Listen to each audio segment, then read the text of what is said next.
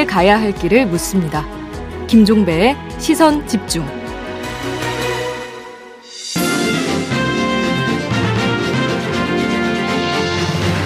네, 매주 목요일에 만났던 슬기로울 정치, 오늘은 조금 앞당겨서 화요일에 함께합니다. 더불어민주당 선거대책위 정무실장을 맡고 있는 윤건영 의원 모셨습니다. 어서 오세요. 네, 안녕하세요. 윤건영입니다. 네, 경쟁 상대인 윤석열 후보 어제 선대위 발족을 가졌습니다. 지켜보셨죠? 네, 봤습니다. 분위기가 좀 어떤 것 같던가요? 경쟁자가 지켜본 분위기 편이 궁금한데요. 뭐 이런 말씀 드려도 될지 모르겠는데 별거 없는 것 같은데요. 경쟁자라 그러시는 거죠 지금? 예. 아무튼 지난 일주일이 참 뜨거웠는데요. 예. 뭔가 우여곡절이 있지 않았습니까? 맞습니다. 지난 일주일 좀 그 감상평을 좀 해주신다면. 어, 국민의힘의 일종의 봉합에 음. 대해서 국민들의 평가는 좀 야박한 것 같습니다. 네. 일각에서는 뭐 폭탄주 봉합이니 반창고 봉합이니 이런 비난도 있고요. 음. 본질은 우선 지지율 하락만은 막고 보자라는 그런 일시적인 땜질식 처방이다 보니까 음. 어, 국민들로부터 감동은 나오는 것 같지는 않습니다. 음. 뭐 분명한 거 하나는 얼굴은 참 두껍다라는 걸 느꼈는데요. 두껍다는 게 무슨 뜻입니까? 그렇게 싸우다가 아무 일 없던 것처럼 웃고 술 마시고 보통 사람들은 절대 할 수 없는 대단한 신공이다라는 생각이 듭니다. 뭐 해결됐다는 거 아닙니까? 폭탄주 마시면서 이견을 네. 해소했다라는 거잖아요. 한 달 동안 끌었던 일이 전화 한 통화 폭탄주 한 잔에 해결될 수만 있으면 참 음. 좋겠습니다. 그러면 전혀 그 문제의 근원은 해결되지 않은 상태에서 말 그대로 반창고 붙였다? 맞습니다. 그러면 그 김종인 뭐 이제는 총괄 선대위원장이 될까 그냥 위원장으로 부르면 네네. 김종인 위원장이 정격 합류를 그러니까 그 승, 허락한 것도 네. 여기서 만약에 이것마저도 이제 거부하면 더 이상 자기는 이제 합류할 여지가 없다라고 해서 그러니까 수용하는 모양새를 비치면서 그냥 합류한 거다 이렇게 보시는 겁니까? 제가 일전에 방송에서 독상을 받으면 등장할 것이다라고 말씀드렸지 않습니까? 네네. 김종인 위원장께서 예. 네, 독상 상 자체가 날아갈 것 같으니까요. 이대로 음. 가다가는 아, 지지율 하락, 아, 하락, 하락 아, 국면에서. 상이 엎어질 것 같으니까. 예, 상이 엎어질 것 같으니까 상이라도 끝자락이라도 잡고 있어야 되겠다고 생각하신 것 같아요. 이준석 대표도 그렇게 보십니까? 맞습니다. 본질은 권력 다툼이거든요. 음, 그러면 그 이 갈등의 씨앗은 아직도 그대로 그러니까 있는 상태고 언제라도 다시 또 나타날 수 있다 이렇게 보시는 겁니까? 제가 봉합이라는 사전적 의미를 찾아봤습니다. 꿰맨다라는 거죠. 예, 꿰매어 붙임이라는 음. 건데요. 음. 어떤 걸 꿰매고 붙였는지 알 수가 없습니다. 음, 음. 어, 그렇게 평가하는 이유가 있는데요. 그 이준석 대표가 그토록 요구했던 윤핵관은 그대로 있지 않습니까? 네, 인사조치 없었죠. 그렇죠. 음. 그다음에 김종인 위원장이 요청했던 원톱 선대위 안 됐거든요. 김병준 상임 그대로. 김병준 위원장하고 한의부를 듣고 음. 있습니다. 바뀐 게 없습니다. 음. 그러다 보니 어제 잔칫날이라고 할 수 있는 출범식에서 삼김으로 대표되는 사람 중에 한 분은 나오지도 않고 김한길 예, 두 사람은 쳐다보지도 않고 하는 형국이 나올 수밖에 없었다라고 봐집니다. 음, 그러면 앞으로 선대위는 그럼 누가 주도하게 되는 겁니까? 이런 상황이라면? 정답은 나와 있습니다. 윤핵관입니다. 윤핵관이 계속 예, 주도할 것이다. 제이, 제삼의 윤핵관 사태는 반드시 벌어질 수밖에 없다. 음. 왜냐하면 원인을 해소하지 못했기 때문이다라는 음. 말씀드리고 싶습니다. 윤핵관이 온전한 상태에서는 그들이 주도할 수밖에 없다. 이번 국면에서 예, 근데 김종인, 윤석열, 이준석 세 분은 다 패배자라고 저는 생각을 합니다. 음. 왜냐하면 어, 윤석열 후보는 지난 한 달 동안 아무것도 보여준 게 없거든요. 리더십 실종 상태를 음. 보여줬고요. 음. 김종인 위원장은 상처를 많이 받았습니다. 음. 제철 과일이 제값을 받기 위해서는 상처가 안 나야 되는 거잖아요. 아, 비유가 그렇게 됩니까? 예. 근데 뭐 그 양반이라든지 주접이라든지 정말 험한 말들이 많이 오고 갔거든요. 상처가 음. 많이 났습니다. 음. 그리고 이준석 당대표는 삼십 대 참 신함이 무기였는데 음. 어떻게 보면 노회한 기성 정치인처럼 음. 해결했습니다. 음. 음. 당장은 좋을지 몰라도 장기적으로 결코 좋지 않거든요. 음. 결국 승자는 윤핵관밖에 없습니다. 알겠습니다. 어제 선대위 발족식에서 윤석열 후보가 문재인 정부를 아주 강도 높게 비판을 했는데요. 네. 어떻게 받아들이십니까? 연설문을 보는 내내 좀 불편했는데요. 네. 어, 윤석열 후보는 문재인 정부의 서울지검장과 검찰총장이었습니다. 음, 음. 그런데 문재인 정부를 부패한 정부로 음. 공격을 했습니다. 음. 검찰 권력의 최고위에 있던 분은 그럼 과연 무엇을 했는지 음, 그 부패를 잡아야 할 시기에 뭘 했는지 음. 라고 되묻지 않을 수 없고요. 만약에 문재인 정부가 부패를 했다면 최소한의 자기 반성은 뒤따라야 되는 거 아닌가 싶거든요. 그런데 윤석열 후보 입장에서는 아마 이런 논리를 나올 것 같은데 그래서 부패를 그 도려내려고 했는데 문재인 정부가 정치적인 이유로 내 손발 다 묶어놓고 일 못하게 하지 않았느냐. 이런 식으로 뭔가 논리필 것 같은데. 되게 냉정하게 되돌아보면 추미애 장관과의 일종의 갈등이 있었던 국면은, 국면은 어, 윤석열 후보가 자기 발로 검찰총장을 그만두기 한 육 개월 전 정도였지요. 네. 그 전에 서울지검장 그리고 검찰총장으로 음. 어, 문재인 정부에서 가장 잘 나가는 검사였습니다. 네. 네. 그리고 또 하나 더 연설문 내내 좀 불편했던 이유는 음. 대선 후보로 하면 자기만의 시대 정신과 아젠다가 있어야 되는 거거든요. 그런데 줄곧 반대를 위한 반대밖에 없어 보입니다. 네. 그래서 뭐 평가하기도 좀 민망한 수준 아니었나라는 생각이 듭니다. 결국은 반문만 가지고 대선을 치르려 한다 이 말씀이신 것 같은데 네, 그렇게 해서는 못 이긴다고 보십니까? 국민들이 현명하시거든요. 예. 국민들은 대통령 후보를 선택할 때 오 년 동안 대한민국의 미래를 누가 끌고 갈 것이냐를 판단할 것이지 으흠. 어떤 사람을 반대한다라고 해서 지지를 하지는 않을 걸로 보여집니다. 그런데 지금 각종 여론조사 결과를 종합을 해봐도 정권교체 여론이 상당히 높은 것으로 나오지 않습니까? 네. 지금 대선에 임하는 표심의 가장 기본적인 어떤 그 접근법은 정권교체인 것 같은데 이건 어떻게 받아들이세요? 어, 여러 가지 문제가 결합돼 있는데 우선 정치 구조적으로 오 년 단임제 대통령이기 때문에 음. 정권 교체의 즉 심판의 비중이 높을 수밖에 없다라는 음. 게 하나 측면으로 있습니다. 예. 우리나라는 단임제이기 때문에 연임제가 아니지 않습니까? 음, 음, 그리고 음. 여야 간의 극명한 대결적 정치 문화로 인해서 교체냐 연장이냐라고 물은다면 당연히 교체가 여론 지형상 높을 수밖에 없는 그런 구조적인 문제가 있습니다.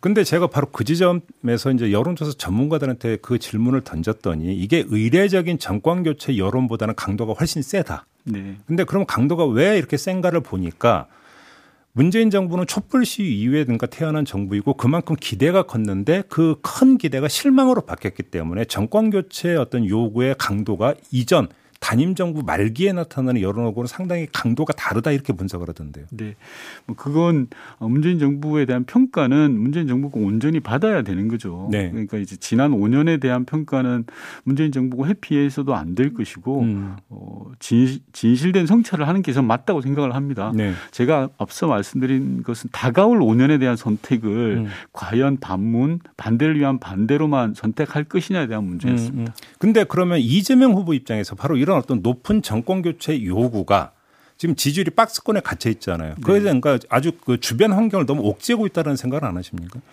꼭 뭐 그렇지만은 않고요. 이제 선거가 한 구십여 일 남았기 때문에 이제 본격적인 선거가 시작되지 않을까 그런 생각을 합니다. 그래요? 네. 그러면 본격적인 선거가 되면은 그럼 거기서 어떤 뭐냐면 가장 핵심적인 카드가 뭐가 되는 겁니까? 중요한 게? 그 카드를 지금 여기서 이야기될 수는 없고요. 선대위에서 열심히 치열하게 지금 고민하고 있는 중입니다. 이재명 후보가 민주당 의원 전원에게 편지를 보냈다면서요? 받으셨습니까? 네, 받았습니다. 뭐 내용은 대충 이제 언론에 공개가 된 것 같고. 예, 예. 뭐 본, 요약해 보면 음. 민주당의 변화와 쇄신을 함께 해줘서 감사하다. 음. 앞으로도 우리가 함께 해나가자라는 음. 취지의 글이었습니다. 왜 보냈다고 생각하십니까, 후보가?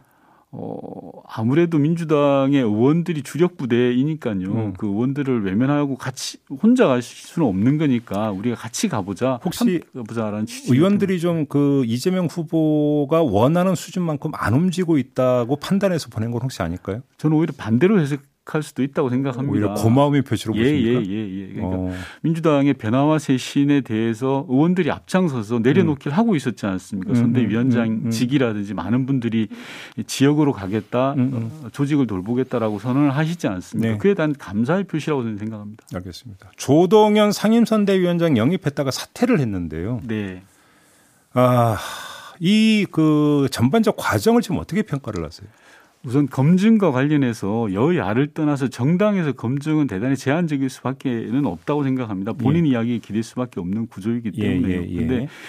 어, 저는 민주당과 국민의힘을 단순 비교하지는 말아주십사라는 말씀드립니다. 어떤 왜냐하면 점에서요? 조동연 위원장님은 말 못할 개인사 라고 하면 함익병 원장님의 경우에는 죄송합니다만 십 분만 검색해봐도 아는 인터뷰의 내용이었습니다. 음. 모르고 임명하지는 않았다라는 생각이 듭니다. 음. 알고도 임명했지만 네. 임명해놓고 보니까 국민들의 저항이 세고 그러니 철회한 것이다라는 음. 생각이 들고요. 음. 보다 본질적으로는 윤석열 후보와 이재명 후보의 대응 태도이라고 생각을 하는데 음. 이재명 후보는 조동연 위원장에 대해서 모든 건 내 책임이다. 나를 타박해라라고 이야기했던 반면에 음.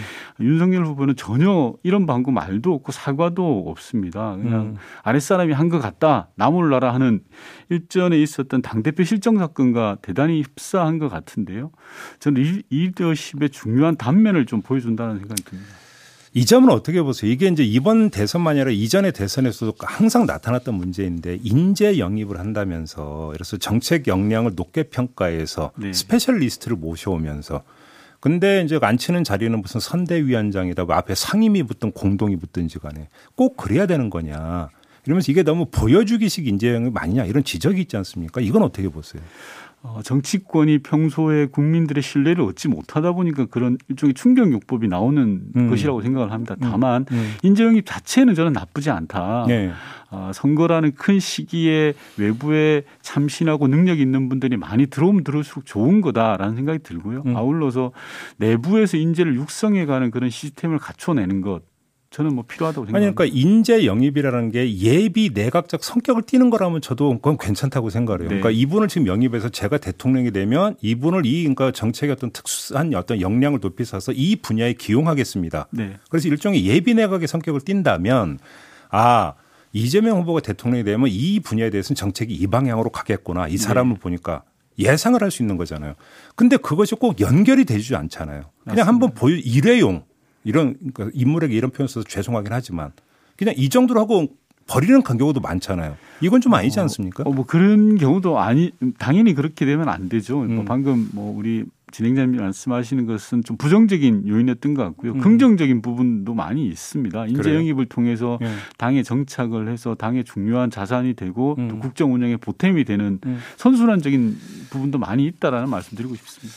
어제 어, 최배근 교수, 그러니까 기본사위원회 공동위원장을 맡고 있는 최배근 교수도 사퇴를 선언했는데, 이분은 왜 사퇴를 선언했습니까? 혹시 그 저번에 그 차이는이라고 하는 그 세 글자 그 이 파문 때문입니까? 어, 본인이 조금 전에도 페이스북에 글을 올리셨던데요. 음. 본인의 역할은 다 했다. 음. 본인은 틀을 만드는 것까지다. 그리고 음. 본인이 잘할 수 있는 공간으로 가서 이재명 대선 후보를 돕겠다라는 취지로 글을 올리신 것 같습니다. 혹시 그러면 이게 기본소득이라고 하는 정책이 앞으로 그러니까 힘있게 밀어붙이는 것보다는 후순위로 빠진다라고 혹시 해석할 수 있습니까? 그건 너무 좀 과도한 해석이지 과도, 않을까 과도한 싶습니다. 겁니까? 네네. 알겠습니다. 이재명 후보가 유세 과정에서 존경하는 박근혜 대통령이라고 표현한 것을 네네네. 두고 또 논란이 일고 있는데요. 네네. 어떻게 평가하십니까? 저는 그조차도 너무 이렇게 뭐 과도하게 의미 부여를 할 필요가 있냐라는 생각이 드는데요. 음. 제가 예를 들어서 예. 국회 본회의장에서 모든 의원들이 말씀을 할 때 존경하는 국회의장님, 동료 의원 여러분 이렇게 하시거든요. 그리고 이제 싸우죠. 예. 네. 그런 취지로 봐주시면 되지 않을까 싶은데요. 근데 네. 문제는 그 지금 국정농단 때문에 지금 교도소 생활을 하고 있는 분인데 네. 거기다가 존경하느라고는 물론 뭐 그 정치적 의례적인 수사라고도 해석할 수 있겠지만 그것도 상황에 따라 달라지는 부분 아닙니까? 이재명 후보가 저, 존경하시겠습니까? 그래요? 예. 어제 정책의총 열렸었죠. 네네. 여기서 이제 지금 가장 우선순위로 꼽은 게 어떤 거예요? 우선 부동산 삼 법을 좀 다뤄보려고 했는데 음. 야당께서 협조를 해 주셔서 부동산 삼 법 중에 두 가지 법은 이미 국토위에서 합의 처리가 됐다고 합니다. 음, 그래서 음, 나머지 음. 남아있는 하나에 대해서 저희가 좀 제대로 추진해보자라고 음, 이야기를 하고 있고요. 음. 개발이익 환수법에 대해서 음, 추진해보자라고 했고 예. 그리고 그 이외에 국회의원의 면책 특권을 좀 내려놓자라는 어허. 부분, 전두환 재산이 환수를 좀 제대로 해보자라는 음, 음. 법안들을 우리가 제대로 해보자. 음. 야당이 하도 하도 말을 안 듣는 다 좀 야당은 좀 나와라라는 이야기를 좀 모아봤습니다. 그러면 예를 들어서 그 야당이 반대를 하더라도 빨리 해서 입법 밀어붙인다, 이런 얘기까지 있었습니까? 어제? 밀어붙이는 건 전략적으로 잘 판단해야 됩니다. 음. 야당이 파놓은 덫일 수도 있다는 생각이 들거든요. 음, 음, 음. 그러니까 야당이 계속 이야기하는 거는 그런 거 아닙니까? 자기네들 오십조 원 자영업자 지원만 하더라도요. 음. 이재명 후보는 좋다, 민생과 관련된 이야기는 언제든지 머리를 맞대겠다, 음, 나와라라고 음. 이야기하는데 나오질 않아요. 음. 빈말밖에 없어요. 예. 공수표밖에 없어서 어, 법안 처리도 마찬가지입니다. 야당은 겉으로 볼 때는 음. 말로는 한다라고 하는데 실제로는 움직이질 않거든요. 음흠. 그래서 이걸 제가 또 너무 몰아치면 또 다수 행포다라고 또 이야기하지 않겠습니까? 그래서 적절하게 전략적으로 저는 관리하는 게 필요하다고. 결국 생각합니다. 이제 그게 어떤 그 입법 과제이냐에 따라서 얘기가 좀 달라질 것 같습니다. 민생 과제라면 어, 저희가 좀 과하게 드라이브를 걸 필요해야 된다고 그러니까요. 생각을 합니다. 그게 네. 국민을 위한 길이니까요. 음. 네. 하나만 더 여쭤볼게요. 지금 보도에 따르면 민주당이 상속주택이나 그 종중 산이 있잖아요. 네. 이런 거에 대해서는 종부세를 유예하는 걸 검토하고 있다. 이런 보도가 있었는데 맞습니까? 어, 아직 정확하게 뭐 결정난 사항은 아닌 것 같고요. 예. 저도 이제 부동산 쪽은 제 전문이 아니어서 예. 제가 예. 뭐 답을 드리긴 좀 어렵고. 혹시 어제 의총에서 이 이야기는 아, 의총에서 아, 나온 이야기는 아닙니다. 그럼 이건 정책 파트에서 그냥 검토만 하고 있는. 어, 제가 답변할 성질은 아닌 것 같은데요. 네. 아, 하나만 시간이 다 됐는데 그 코바나 컨텐츠 아까도 잠깐 전해드렸는데 이천십육 년 거는 무혐의 종결 처리했잖아요. 어떻게 네. 평가하세요?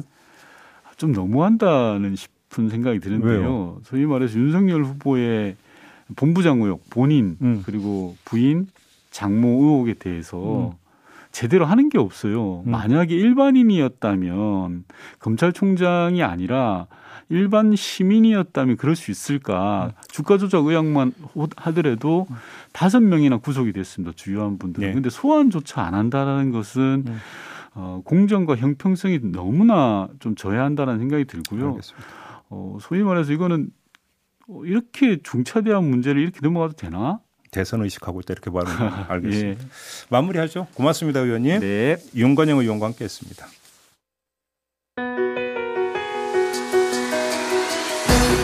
날카롭게 묻고 객관적으로 묻고 한 번 더 묻습니다. 김종배의 시선 집중.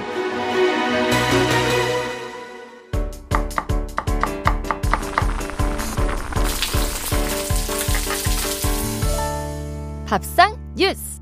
네, 정은정 농촌 사역자 모셨습니다. 어서 오세요. 네, 안녕하세요. 오늘 어떤 이야기 준비해 오셨습니까? 예, 과잉 방어 이야기입니다.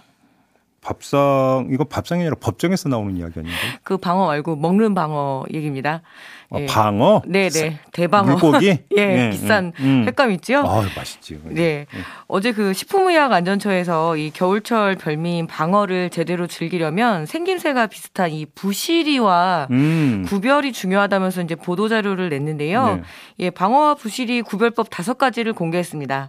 예, 근데 저는 아무리 봐도 잘 모르겠고, 이 방어와 부시리는 머리, 뭐, 꼬 꼬리, 지느러미, 형태 등으로 구별할 수 있다고 하면서 이 사진과 함께 자세히 설명을 했는데요. 음. 아, 이렇게 보도자료를 배포한 이유는 부시리를 종종 방어로 소급하는 업자들이 있기 때문이라고 이유를 밝혔습니다. 네.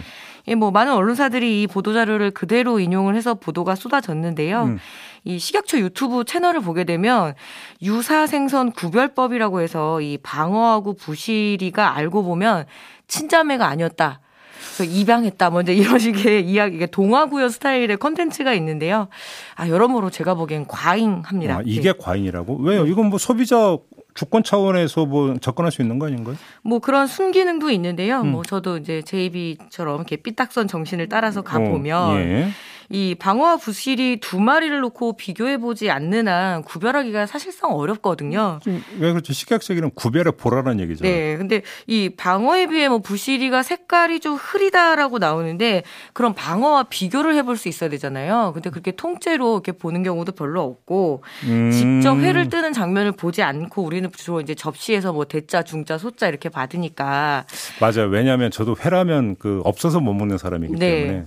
보면은 방어 이만한 걸 놓고 네. 부위별로 조금씩 잘라서 팔거든요. 네, 그래서 그걸 통째로 볼 기회도 없고 또 이 그렇죠. 식약처의 물론 중요한 업무 중 하나가 이 유해식품 단속이나 음. 뭐 그리고 식품 신뢰도를 높이기 위해서 원산지 단속을 하는 거는 맞는데요. 음. 이 방어와 부시리를 구분하게 하는 이 전제가 속이는 업자들이 있다라는 겁니다. 근데 여기에 또 소비자들이 즉각적으로 반응을 하죠. 음. 당장 뭐 횟집 사장님들, 노량진 수산시장 원래 다 사기꾼이다, 바가지 씌운다, 막 이런 반응이 나오더라고요. 근데 그 역으로 보면은 정직하게 그 파는 그 횟집 사장님들도 보호를 해야 되는 거잖아요. 예, 뭐 제가 제 입이 앞에서 이렇게 주름을 잡아서는 안 되는데 대중들은 이런 부정적 발화에 더욱 귀가 쏠리잖아요. 예. 예. 어, 한동안은 뭐 부새를 조기로 속여 팔았다, 그리고 뭐 흰다리 새우를 대하로 속여서 팔았다. 그래서 이게 굉장히 반복적인 기사인데 음, 음. 특히 이제 방어는 이제 겨울철에 좀 집중이 되거든요. 예, 맞아요. 예, 그래서 뭐 미식가들 사이에서 겨울이면 꼭 먹어야 되는 것들로 알려진 게 뭐 과 과메기, 도루묵, 대게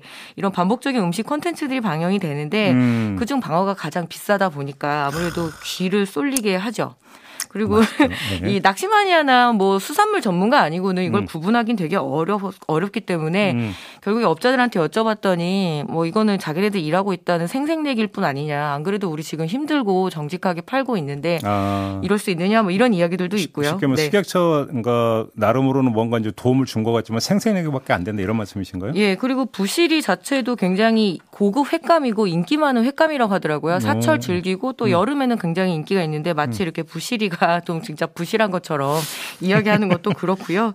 그리고 무엇보다 제가 보기에는 이 방어가 클수록 지방 함량이 많아져서 맛있다라고 언급이 되어 있는데. 어, 그래서, 그래서 대방어 찾고 이러죠. 예. 근데 현지 어민들한테 얘기 들어보면 중방어든 소방어든 깊은 이제 겨울, 그러니까 일월 정도로 보면 된다. 그때는 음. 다 맛있고 그래서 이제 소비자들에게 계속 이런 그 공신력 있는 공공기관이 이런 뭐랄까 얘기를 퍼뜨리는 게 그렇게 도움이 되지 않는다 이렇게 음. 이야기를 하더라고요. 음. 예. 근데 그러니까 예를 들어서 부시리하고 방어가 만약에 가격 차이가 있는데 실제로. 네. 근데 부시리를 방어로 속여 팔면 안 되죠. 그거는 예. 맞죠. 다만 예. 식약처가 이야기하는 이 제공하는 정보를 가지고 소비자가 정말 도움이 되느냐 이 점을 지금 제기하시는 거죠. 예, 그 점도 제기하는 거고 그 식약처는 이미 이런 형태학적 판별법뿐만 아니라 유전자 분석 방법도 다 개발을 해놨거든요. 네. 그래서 이런 전문적인 기술을 갖고 있기 때문에 시민들에게 음. 잘 감시해달라고 떠넘길 필요도 없고요. 음. 그리고 부당하게 속인 업자들이 있다라면 전문성을 활용해서 이를 좀 적발을 하고 음. 또 관계부처와 단속에 나서면 되는 일인데. 아, 그렇죠. 단속을 하면 된다. 네, 예, 그렇죠. 근데 이제